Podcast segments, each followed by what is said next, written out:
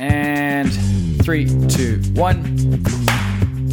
All right, welcome back to the Shop Stool podcast, everyone, and a warm welcome back to Bryan, who looks like he's back down south. I imagine, Uh, judging by that jacket. I am. It's it's actually quite nice and warm today. We've got a warm winter's day in Melbourne. But yeah, I'm outside because Yeah. there are tradies on the other side of my workshop again, digging up the car park. So there is Acca Dacca and Crowded House on kind of a constant rotation on a crappy Makita speaker. So I figured you guys would prefer the sort of ASMR noises of the wind blowing and my parrots chirping rather than rather than that nonsense. So yes, I'm outside. But yeah, it's nice. I had a um, I had a lovely break When did you get back? uh, just on Sunday. Oh, sorry, on Monday. So yeah, we had five nights up in the Whitsundays. Hard to believe that sometimes you're in the same country as that. You know, every time we get to see Wow, you yeah. sitting in a t-shirt when Joey and I are freezing cold. But um, Yeah. yeah. it was a, it was an awesome trip. I haven't been up that way in God since I was 18, 19. and it just coincided with a great run of weather and the whale migration. So there's just humpback whales Yeah, all day long. I saw that. So That cool, must have man. been amazing. Yeah, yeah. Like when You we see pulled it in, from the coast. um, we saw them on the ferry. So we stayed at an island called Daydream, just off Hamilton. The cheaper version of Hamilton Island, but really nice. Rebuilt after the cyclone went through it. Um, so yeah, the first humpback we saw was like out in the channel and close-ish, and then we pulled up to Daydream Island, and there's one like 30 meters off the beach, massive humpback whale Whoa. as we we're pulling in. So yeah, it was ah, it was so cool. Um, yeah, feeling very refreshed and well rested, and uh, yeah, Awesome. ready to get back into it. And yeah, it feels as though, touch wood, winter is finally easing in Melbourne. So yeah, Yeah. all Yes. good here. Did did you did you leave much behind work wise Bits and pieces. that I'm you've been having to catch up with? still waiting for those tables, those clover tables, to get sign off. So that's a conversation this week that needs to uh, get going. Um, a bed that's uh, probably just over half finished. I'll try to get that out next week, and then um, a little side table as well, bits and pieces. But uh, no, it was it was good actually being on holiday and being able to properly relax and not thinking about about work at all. Yeah.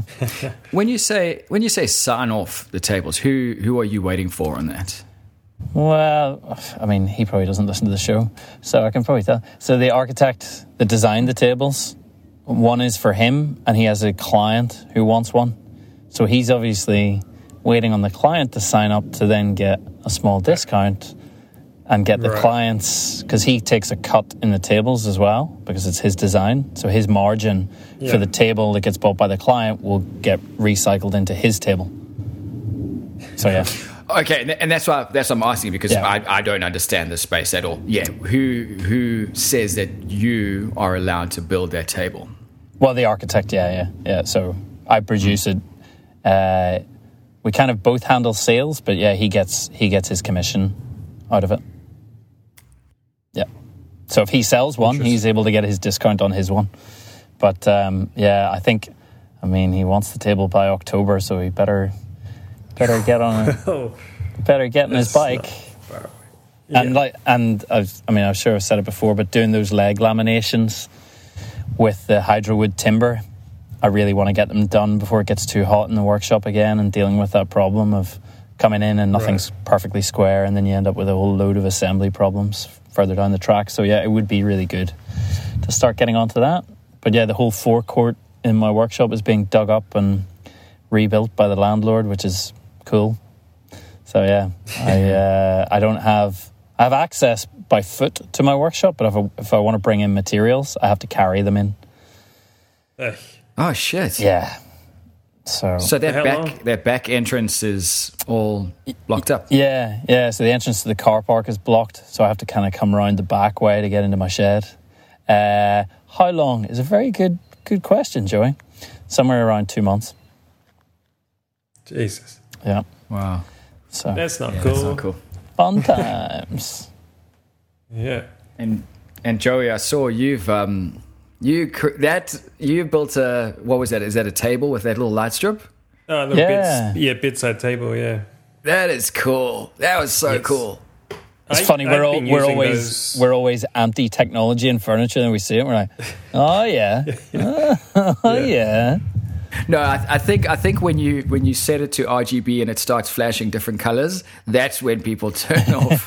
yes, yeah. that's that's where it, it goes Or, too far. or or bring out a big honking ugly remote that you're having to use. Yes. Yeah, But that's why I've that's been my go-to switch for LEDs for probably five years. Like that that um, particular switch. There's no point me telling you the name because it's specific to the shop I get it from. Um, but it's such an awesome thing. It will go through 30 mil of pretty much any solid um, surface, and I usually drill a hole in into to the back of stuff just to make it easier. Um, and it's just bloody awesome to have when I show clients because I tell clients they're getting it and then they don't understand, of course. And then when they see it, they're like, "Oh my god, this is like the best thing in the house." It's pretty. any Star Trek. any idea how the Yeah. switch works? yeah, I was just about to ask that. I can't remember if it's infrared. I think it's infrared. So it just it senses the heat of your hand essentially. Um, Oh, so not the movement. Okay. No, I think it's a heat. So you don't actually even have to um, touch the table because it has like a 30 mil depth of laser beamness. You, you can just kind of wave your hand close to the top of the table and it will go on. For anybody who hasn't seen it, you should go and check out. Uh, it's on your it's on your Instagram, right? It's not on a story. yeah. Yeah. and it's got Yeah, a dimmer no, into it's not a it. story. No. It's got a dimmer built into it as yeah. well. Yeah, it's what's awesome about it. You just hold your hand on on the location, and you get, and- which is really great for a bedside table, depending on what you're trying to do. Um, and it remembers your last setting. So if you want it at a specific dimness, um, and you keep, it just goes on and off at that um, level until you change it. Can I ask? How Can I ask the cost? ca- Yeah, yeah, yeah. yeah. Yeah, We're on Uh, the same page. switch, the switch is 110. yeah. The driver Wow. is 60, and the LED strip on that one was 100. Pretty good. The the driver's not specific to the Switch, though, right? No, but they all are the same brand, and so they've got already got male and female plugs and everything. You just plug Okay. it and plug and play. So um, they have like two meter c- cables attached to them already. So you just need to hide the cables somewhere, and then you're good to go. Very cool. So Pretty definitely high end because that's not a cheap. It's not a cheap solution. No, But- but it's just I can't be bothered dealing with other shit that I know this stuff works and it lasts, and so that's just what you get. And as you and as you say, the the presentation is a wow factor, which is for return business is what you want. And I found a couple awesome uh, undermount uh, chargers to go along with that. Um, um, so that's pretty cool. They've got a little cooling fan built into them, so All right. you don't have to worry too much about heat buildup, which I was slightly concerned about. Setting your table So- on fire. Well, that brings me to my Yep. Other point about that table and the dot. The video doesn't really Yes. convey what that dot is. So what? it's not like a little text mark or something, is it? Because I couldn't see what. It's it's just because I needed a way to show center of the charger, of the the wireless charger, and I didn't want to put some awful switch mark there because what's the point? So I just drilled a hole right through at center and put some black um, super glue in the hole, and that's it. Yeah, okay. Just like a nice little flash flush black dot that that shows you where where to put your phone. Yeah.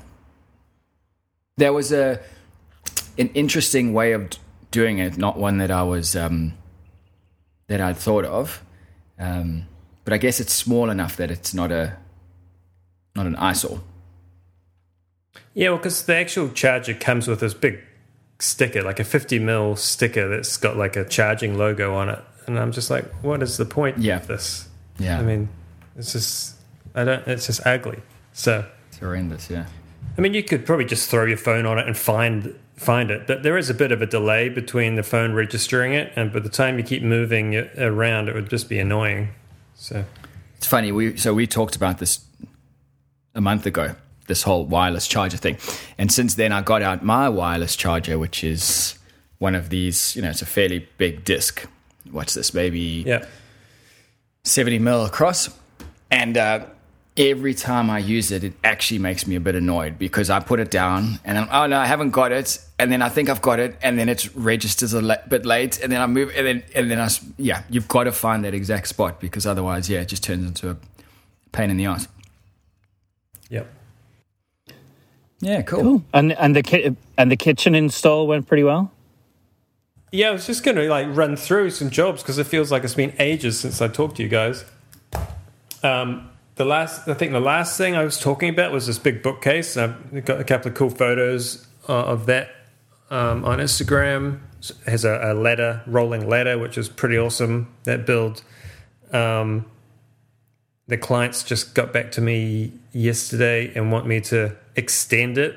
So it's a little bit annoying, but I have to kind of rebuild one end of it and return it around a, a corner. So they've got a, a book bookcase on two walls. So that will be interesting. Yep.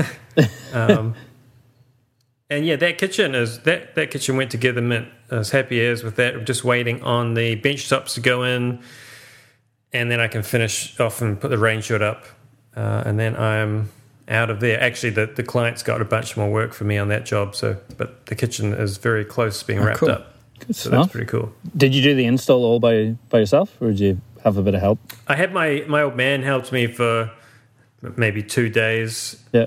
um, just on lifting a couple of the wall cabinets. Yep. But otherwise, yeah, did it all myself. Spent most of the time just unwrapping. It's crazy how much wrapping you put on these panels to protect them. Um, and just a mountain of packaging, which is kind of disgusting, but So you you kind of have to do it. So you wrap them. Yep. So what I did was, I'll, I'll run you through because it was a sprayed finish. To have a, a really good uh, finish, what you do is you start spraying the back, and when the back's dry, you mask it off, turn it over, and spray the front. And so I just left the masking on the back, and then I could kind of stack stack things up, and then wrap it in some blankets and stuff. And so I did like the final removing of that masking on site before I hung all the doors and drawer fronts and stuff. And it just took forever doing it. Like there was over seventy panels that I had to un- unmask, and Oh, so you're not wrapping. Well, that was going to be my question is about the blanket. So you're not like plastic wrapping it or, or wrapping it in, in card or anything. Well, kind of half of it is like a plastic or card um, masking to protect it from the spray on the backside. So there is a and like probably six rolls of masking tape. So there's quite a bit of just shit rubbish that I- you can't do much about. But um, you got to move it around and you got to protect it somehow. Yeah. Just before we get on to you, Robin, I've got a, a listener question for you, Joey. So we had a message Oh. from. I get so many direct messages on the Instagram account, and they'll go and get lost to the ether somewhere. So if people have questions, can they just put them under the the Instagram post rather than message me directly? If it's a quick question, I don't mind, mind answering it directly. But if it's a question for the show, that's the place that it will be least likely to get lost.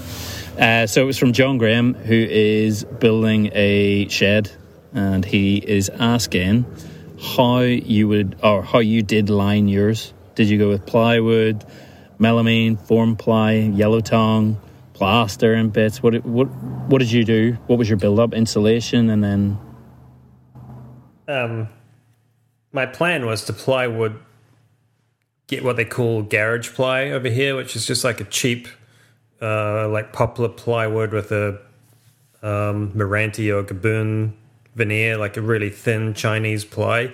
They're like fifty or sixty dollars a sheet. at like twelve Um, mil, twelve mil or sixteen mil or something. It's like nine mil. Nine mil, It's like a okay. nine mil. And but the problem is with the steel sheds, the spacing of any fixings is way too far. The span is uh, annoying, and so you do have to weigh up how you're going to fix it, and do you care about kind of saggy joints or whatever. Um, as it turned out for me, I ran out of budget, so I only have like decent linings in my office and a couple of areas in the main work part of the workshop and in the main machine part of it is just open steel tin shed. Um, and I put put whatever budget I did have into insulating the ceiling it was a much bigger um, concern for me. Yep. So um, there's no easy way if, unless you want to lose space and put some timber framing. Yeah, and then you can some put girts, thinner. Yeah. you've got to put some girts or something in either either inside the wall cavity, but then you've got to deal with the existing steel, the horizontal steel struts, the- and yeah, and the bracings pain and in the things. ass. Yeah. it's it's actually not easy to do. Um, so I just went with oh, forget about it. But so your recommendation is go with the ceiling. I think if you've got a limited budget, you've got to do something with the ceiling, insulate it. It's just so oven like. Um, unless you've got some way, and even even if you have some way of controlling with a, a heat pump or something like that, I think you still have to insulate yourself from that Yeah. yeah. gigantic roof space, which is just an oven. Did you just Um, use? Did you get a spray on insulation, or you just did pink batts or something? Or No, I got custom made, custom cut polystyrene, high density polystyrene panels. yeah, Um, and then I got because each row of my purlins are slightly different width, and so I got all Nice. these all these different widths cut to size for me. So I didn't have to trim one of them. I just I just measured them each one and had like a bunch of measurements I emailed through to the guys, and they just showed up at the right Yeah, size, cool. and I just pl- plugged them in, and that, that's made a huge difference. That's Um, a cool idea. Yeah. all right. Hopefully that answered your question, John. Probably not. Probably not. But how do you, how do you how do you line the walls of a shed? Well, I don't. No, By closing my Yeah. eyes and thinking about other things. Yeah. that that's the one. You actually, Bryan, you've just reminded me. I've had a few response or emails, direct emails about the teaching stuff, Joey. Um, Ah, yes, we should put some more time into this, into getting yeah. uh, questions. So maybe not next episode, the episode after. I'll collate all of those and get those together, and we can run through them. That's that's a good idea. And even just touching on that teaching thing, it's interesting. I've learned I've learned more myself, not not about woodwork, but just uh, teaching something like woodwork to complete novices is is an experience. And um, Is it a continuing experience, or is has your initial experience? yeah? I've, I've, I've got yeah, I've got a, I've got uh, actually got a class right after this podcast. I've got a, a guy we're doing like a, a bedside table, so we're about four classes in at the moment. yeah, cool. Um, and it's just I've got to be way more prepared than I thought I did. Um, especially with younger people, even in their teens, they don't give a shit about preparing the wood. That's the last thing they want to do is sit there and run a piece of wood through the thickness there and joint it. They just want to get on to the part where you do something. And so I've got to be I've got to be a, a step ahead just to keep their interest in it, which is interesting. I, I would have thought if you want to come and do that kind of thing, you would might want to see the whole process, but evidently that is not the case. Interesting. Interesting. Yeah. So it's, yeah, it's interesting finding what areas are are exciting and, and not to different age groups. And have you had a lot of interest in it from the community? Yeah, quite a bit. And I've done quite a few classes. I've developed a very easy um, mallet, like a one hour build to build a mallet. Um, and using my little CNC, we can engrave someone's name on the side of it or whatever. And like a two tone, uh, like a walnut cheeks and a, a, an oak handle kind of thing. Glue it up with a mixture of super glue and uh, PVA, and away you go. You've got yourself a mallet. Yeah, cool. So I've done a few of those. Yeah, interesting. Nice one. And what about you, Robin? How's the uh, how's the old celery top shop going? Yeah, my Yeah. big news because the last time we talked, um, which was a month ago, Bryan, you were saying to me, you know, when's the, the launch going to happen? So, or when's the sh- the shop going public? So two weeks ago, I officially announced it on Instagram with two products. So there's this cookbook stand and this box, and uh, the publish went fine. Um, A lot of people have looked at the store. I've made a grand total of zero sales. Oh, really? Now, nothing right now. And I, and I want to be diplomatic when I talk about this because I don't want to I don't want to come across like a dick. But I was expecting to just have like one or two people go, "Oh, that's interesting." You know, let me let me chuck some in just to like you know support Robin and and I I, I mean I I appreciate I appreciate that they are relatively expensive items. So that's a lesson learned for me. I can't expect people to fork out for something like that. But I was I don't know. I just I just had in my mind that there would be a handful of people who would buy some, but nothing, zero. So very good, humbling experience, right? Just because you build it doesn't mean they come. So I've taken I've taken a step back, and I've in the last week I've worked on two new products. The cost is a lot lower. Um, it's a, a like a utensil holder and uh, some coasters. Real, you know, they're going to be cheap things. So now it's a case of there's a, a wide range of, of values that that the people can look at. So at least now it's going to be able to test the water of am I just getting it to people? Am I am I getting the word out sufficiently enough that people are, are hearing about it? Um, are you doing any any pay, paid advertising of it on Facebook? So, so this is yeah. So this is going to be the next thing. So I, it's been the marketing, quote unquote, that I've done has been very low key. Uh, I don't expect a lot of people to have known about it. I haven't pushed it hard. I don't. I don't like selling myself. We've talked about this on the show before. It's a hard thing to do, but I got to pull my socks up and actually get out there and, and start promoting this and selling this and giving people a reason to go check it out. Um, I hadn't really thought about doing um, online marketing yet a lot of it's because, as you've said in the past, Bryan, you you've never really got a good kickback from that, have you? Not really. No, no, I don't. I don't know. I, I think if I was doing chopping boards or something more, I would probably use it because I think, I think once you get beyond a certain price point and you're using social media, the clients aren't really there, despite the fact that you know Instagram, Facebook say they target the ads at certain demographics and things. I don't think that they're there. Whereas mm. I think for items under under maybe two hundred and fifty bucks, somewhere in there, two hundred dollars, I reckon I probably would use a bit more social media marketing. Yeah, okay. But mm. that, so I mean that that would be my feeling on it. Like I've done it for you know the offcut boards that I do. I kind of usually do a run of those around Christmas just with all the scraps that are left over from different projects. I have done Facebook ads for those before and I have sold them off that. All right, I might try that. Every time you do one of those adverts, you got to remember it's coming out of your profit. Yeah, exactly. Mm. And wow, so this since getting back, I've really tried to focus more on the business. You know, really hone in on it. And uh, I am not profitable. I am so far from being profitable with ah, this business. Welcome, welcome to welcome to woodworking. It's, I was just going to say you're a furniture maker. There. it is congratulations, depressing. Like because you know I've always just substituted my income with my day job, but here I am talking about wanting to do this full time. I am going to drive my family into the ground if I try and do this full time. It's awful. Are you question?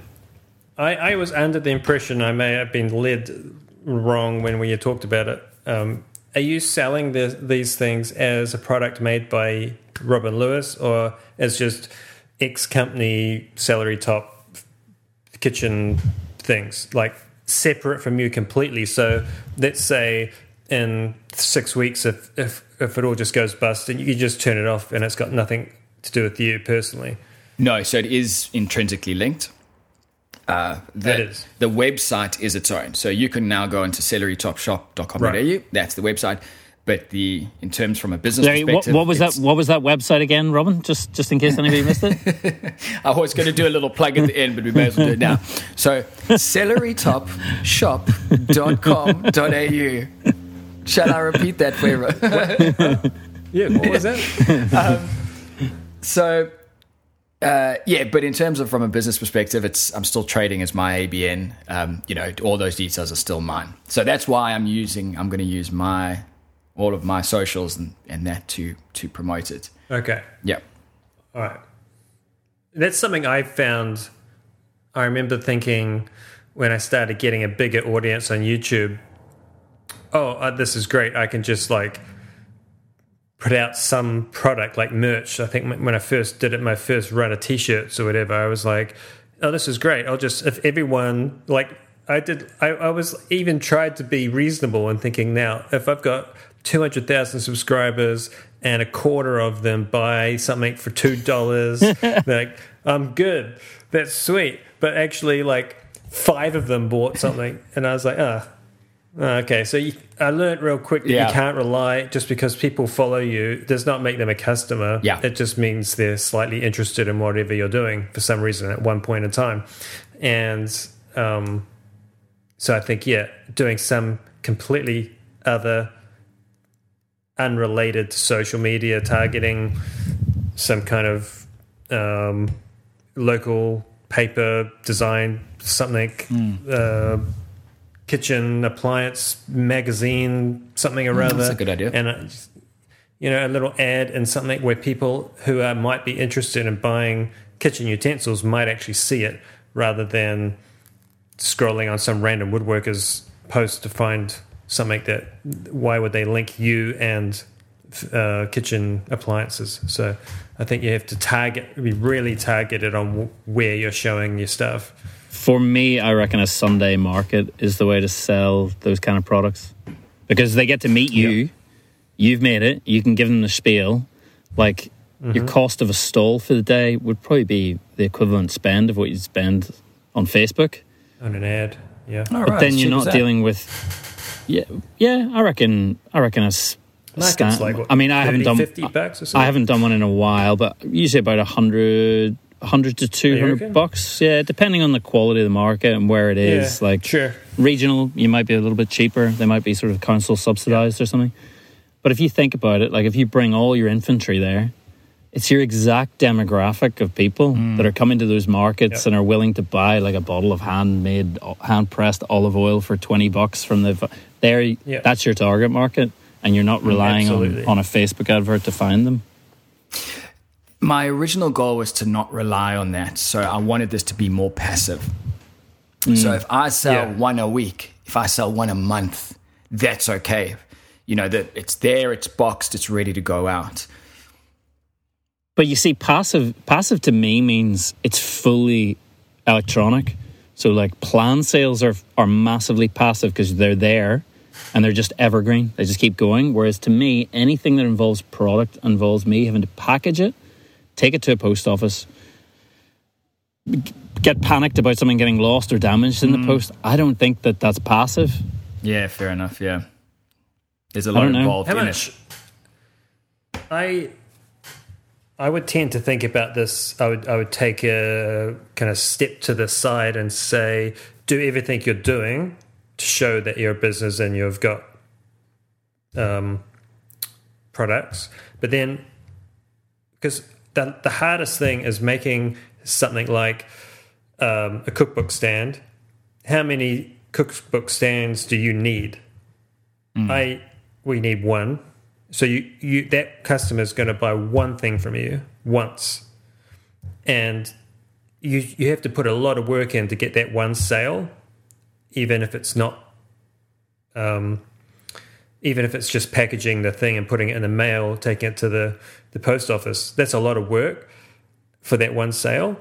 Um, I would look at it and say, okay, if I'm going to make these coasters and I can batch them out pretty bloody quick. I might go to some um, handmade um, uh, a clay thrower, someone who's firing mugs or something, and say to them, "How many mugs are you selling a month?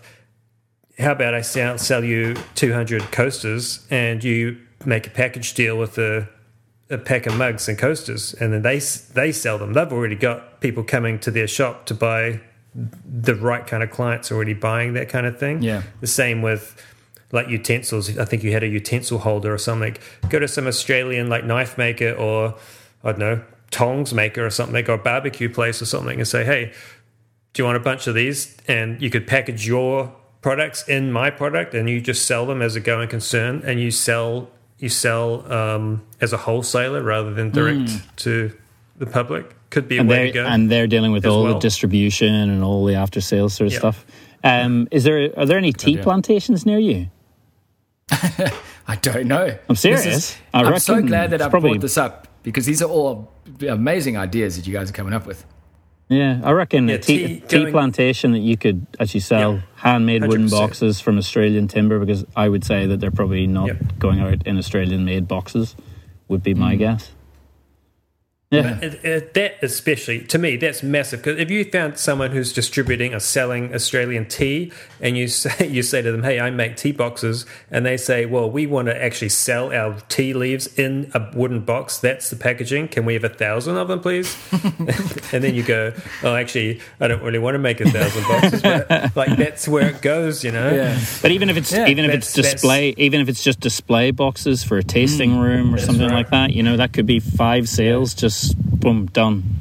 yep Yeah, maybe that's a that's a different because the the main reason why I haven't wanted to invest too much of my time into this, you know, build a product and then sit back, is this isn't where I want my business to go going Exactly. forward. I want to build custom pieces like what you guys do. That's what I want to do. This is supposed to be on the side. so if the the tea company does ask for a thousand and I'm going to make good money, then Bryan, now I'm back at doing shit work for you know for something I don't want. But yeah, maybe I- but at that's the, when you out you, you need to outsource it at the, at the same time, I don't know if you remember, like way back when I was talking about why I made these off-cut boards. It was because I would give them to a client, so they would buy like a coffee table or something like that, and I would give them the off-cut board with my logo branded Yeah. on the top, as opposed to the brand on the coffee table is discreetly kind of under it or inside it or something like that. yeah So then your brand is on, you know, their dining table while they're having dinner with friends. So if you have your Robin Lewis cookbook stand in a kitchen, it's a constant reminder to them that then they know who, who you are, especially if they've mm. met you in a market. And you're like, well, I also make coffee tables or dining tables or something. Yeah. And making that link to a client and slowly building up your clientele. I don't know. Mm. I think it's an important thing. I think people need to know who made it. And once you have a, a veneer of a website over it's very difficult to get personality across that way. Mm, yeah. I would need, I would nearly even look at I would oh sorry, go on, Joe. Well, I was just going to say that's kind of why I asked if it's if these products are just as like a, a bit of a moneymaker, get rid of some stock, but not not going to be related to you personally as a maker, just as mm. a you mm. know a third company that would be they just sell kitchen type type things, and it's a separate company. It almost feels like it needs to be a separate company that just sells the odd. Um, because it's very specialized.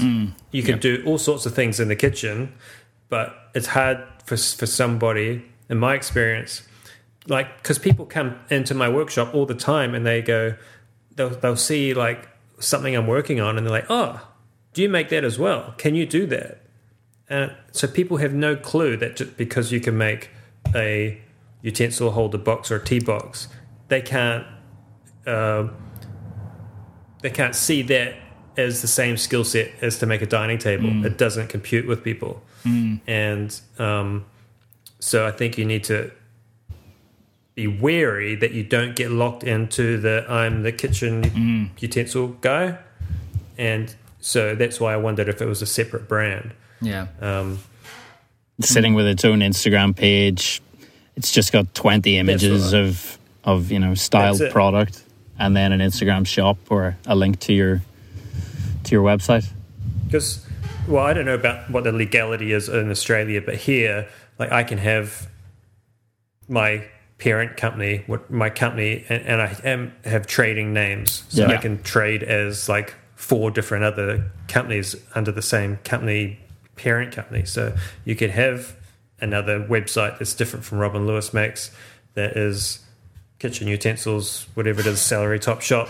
And that's just, and to me, that is slightly more passive because if you have, I agree with Bryan, it's not completely passive, but it is in the in the sense that if you are able to have sales five or six a week tumbling over and you do Be pretty you know, happy with that. is yeah, and that's kind of cool if that's just turning over, as long as you can make those things and have the jigs and stuff just to turn them out.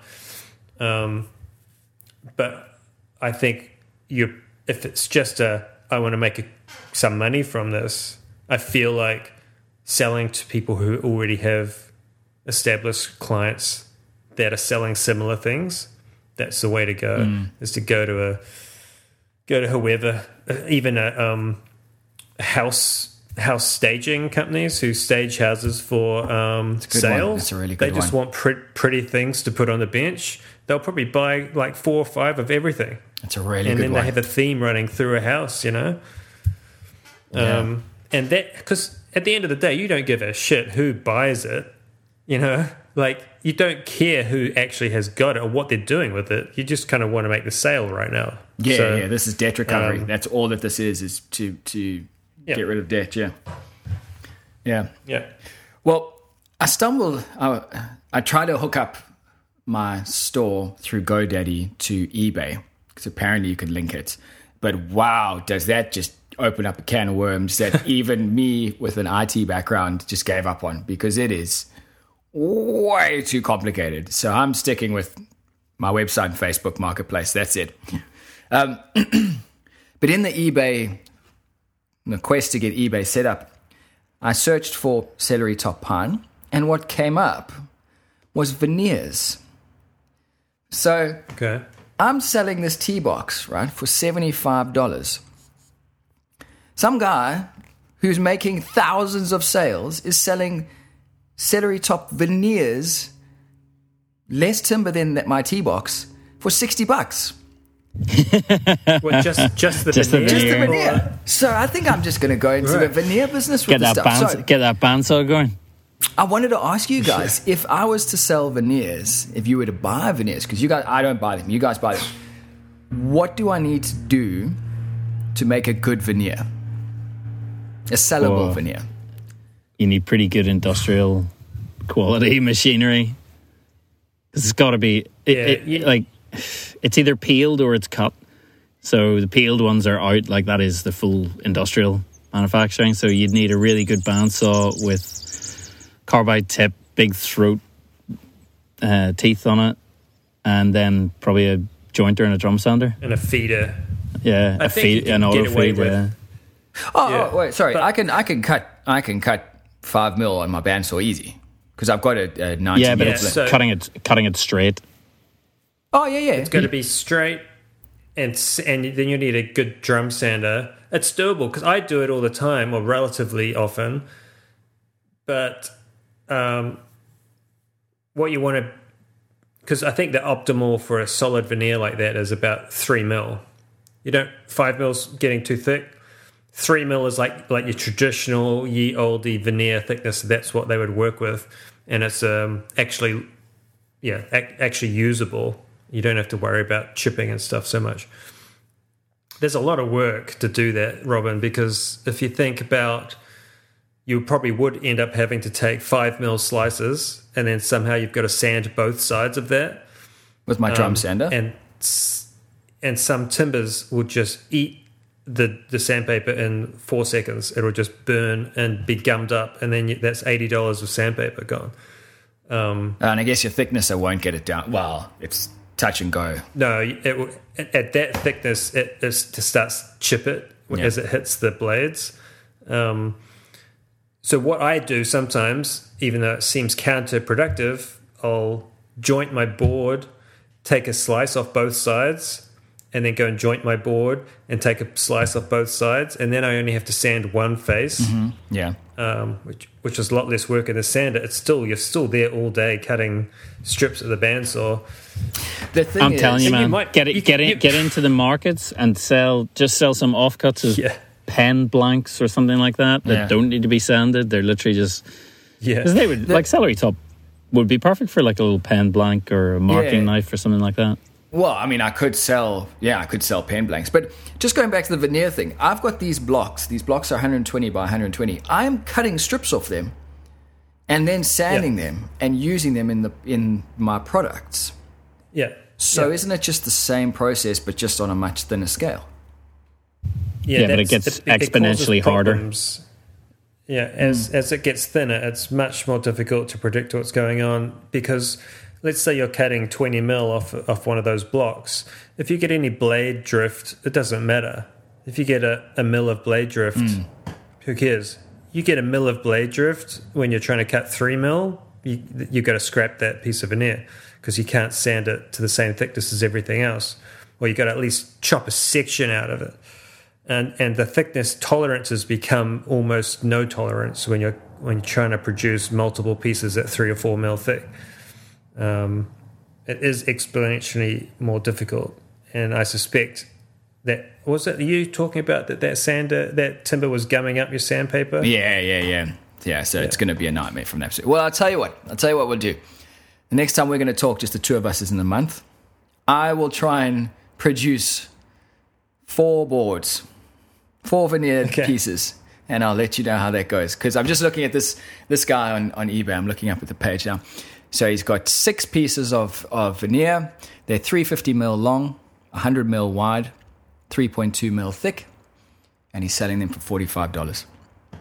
The pack for Now the, 45 the bucks. difference the difference that you can offer though, which is a selling point, is that you have a big chunk of wood and you can offer book matched veneers. Mm-hmm. You can take consecutive slices. Uh, would it be book matched? Uh, It'd be close of. to It'd be- it. Yeah. consecutive slices will be pretty close to, to book matched.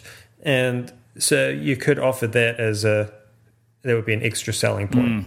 Yeah. Would you include? Could you? Could you sell a veneer with um, any uh, like uh, uh, uh, epoxy in it, or is at that point is it junk? Uh, Junk. nah, I wouldn't. Okay. Yeah. So it's got to be No, clean. no cracks. It's gotta be Yeah. gotta look good. Okay. Um, while we're on the sales and marketing chat, I finally got round to taking all my pricing off my website. I don't know. I don't know whether we spoke Off, about off that. your website. off my website. This is something I've. What's I, going on? I have intended on doing this for about two years, but two children have made it impossible to find the time to do it. um, Ah, that. so I have, I've created a price guide, which people have to subscribe to a mailing list to get access to. Okay. Um, That's a Right, good I saw that. I wasn't sure. Yeah. So I've, I, yeah, like I said, the whole way through COVID, I was like, I should do this, I should do this. Oh, I got another dirty nappy to change. Um, so I finally got the time to do it. So I put together the guide and uploaded it, and now it's behind not a paywall, but a subscription wall. So people have to enter Yeah. their email to get it. I just felt as though I was giving away too much for free, and had no Yeah. way to follow up any leads. Like people would just get pricing and then disappear. So the idea of Yeah, actually right. keeping their addresses and not hounding them It's a with good idea. not hounding them with direct marketing or anything like that, but just like a quarterly catch up newsletter and uh, you know Yeah. this this is what I've got in stock. You know, there's a discount for stock, and I thought that I would maybe get I don't know ten a week or fifteen a week. I think I've had Yeah. nearly three hundred people in No two. Wow. in two weeks. Now I know a lot of them will be other makers, just sort of sniffing out yeah. what my stuff sells for for comparison Yeah. which is kind of okay with me. Um, like I, I still like the idea of transparency with with that because I want people to charge more. I want across the board people to charge Yeah. more for their work. So I don't really want to uh, f- just have it for trade or architects or anything like that. I want it to be open, but um, but yeah, it's been it's been really successful. So hopefully it allows me to pick up a few more sales that way. How do you find the price guide uh, is accurate over time? Like obviously then- things change. Because then it's not a matter of me having to go on. I had way too many products on my website as well, so I've stripped out some things that I just do not make anymore uh, or don't want to make. Yeah. So now, rather than having to go every time I did a, a price rise, you know, due to inflation or material costs, it would require me going on to every single individual web page and then coming yeah. and then coming back to my menu page where I also had pricing in it. Whereas now there's none of that, so it's literally just open my InDesign document, mm. update my prices, upload document, and that's that's it done. Like it's the sort of thing I could do in, in, in twenty minutes as opposed to taking two or three evenings to do it. And if you are going to do it like a quarterly kind of email, then that's when you just email the the new uh, the updated version, right? Yeah, it'll just go to the same link. Yeah. So it's exactly the same link. So if somebody views it online now and then comes back a year later and they click on it, that's you know they're getting the most up to date document. Awesome. So yeah, it's been it was a lot of work putting the document together, but it's quite nice for me as well to sort of see the body of work and and see the progress, but then also see the pieces that I don't want to make anymore, and now they are gonzo. Yeah, that's cool. Yeah. That's interesting. I like cool. because you know it struck me when we were at Wood Dust. It struck me. Uh, I think Jimmy and April were talking to the crowd about transparency in amongst the maker community about how how much they charge advertisers for spots on videos and stuff. Yep. and how they kind of had this secret enclave of makers, and they all told each other how much they were going to charge. Yep. And that really struck at me because Jimmy actually looked at us at one point and said, "You guys should do this too. Like, it, why not? Uh, why keep pricing a secret?" And it's like, yeah, why should we keep pricing a secret? Just who gives a shit? Yep. Yeah. Like, uh, we- we're all doing the same job, and um, you know, we should all be making the best money we can. And if that means some people go up and some people go down, maybe to find a happy medium that we just naturally occurs, then so be it. Yep.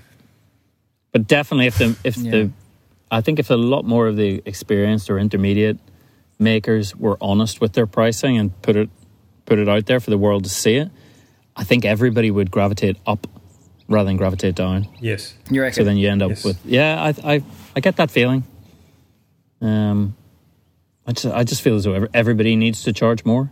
I love the idea of having a pricing kind of guide, but I just don't have anything that I ever make twice. It's such such a rare occasion that that I kind of I'm like, I did have it on my first website. I had some like pricing guides, I suppose, but like they were out of date so quickly, and I was like same as you. I didn't want to change the pages, and so just left it. Um, but yeah, it's even so. Uh, I just took on another spiral staircase, Oh no! and um, and the lady was like, so because she got me from the YouTube video, she found that, and then was like, "Can you?" Are you?" serious? Yeah, You got to sail. You got to sail through YouTube. yeah. Fuck yeah! And so she's like, "How much are these going to cost?" I said, "Those ones cost about thirty-five thousand. Um, that was five, six years ago. So depending what you want, that's kind of a minimum fee. Um, and so then she didn't hear back from her for months. She came back to me just the other day and said, "Okay, I've been talking to the architect because I gave her some other information, and they've made changes to the plans based off my like brief email to her, and then she really and wants these like- stairs. yeah, and then she's like, "Right, this is what the plans are going to be. Uh, can you now price this up?" I said, "Right, it's going to be a grand for a quote." She said, "Fine." So I'm in the process of quoting it, and um, and they're going to start the renovation in January or something. So lots of time to plan it Very cool. but but you know that is one of those things where the, that price of say 35 grand is not what it's going to cost now just Yeah, just yeah. because it's post covid for a start i can't Yeah. even get the same materials so but at least it gave her an idea that it's not 10,000 you know? Are you are you So excited that's for it, or are you are you shitting yourself? um, well i already lost sleep last night.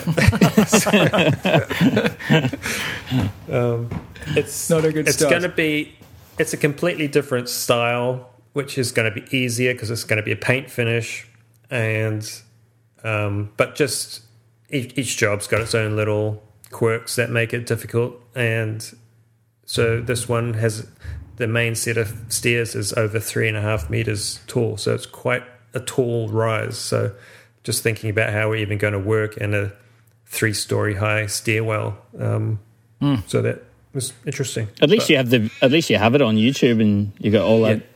stuff to refer back to. Yeah, you got That's a, right. a- instruction manual. Yeah, training Yeah, video. Yes.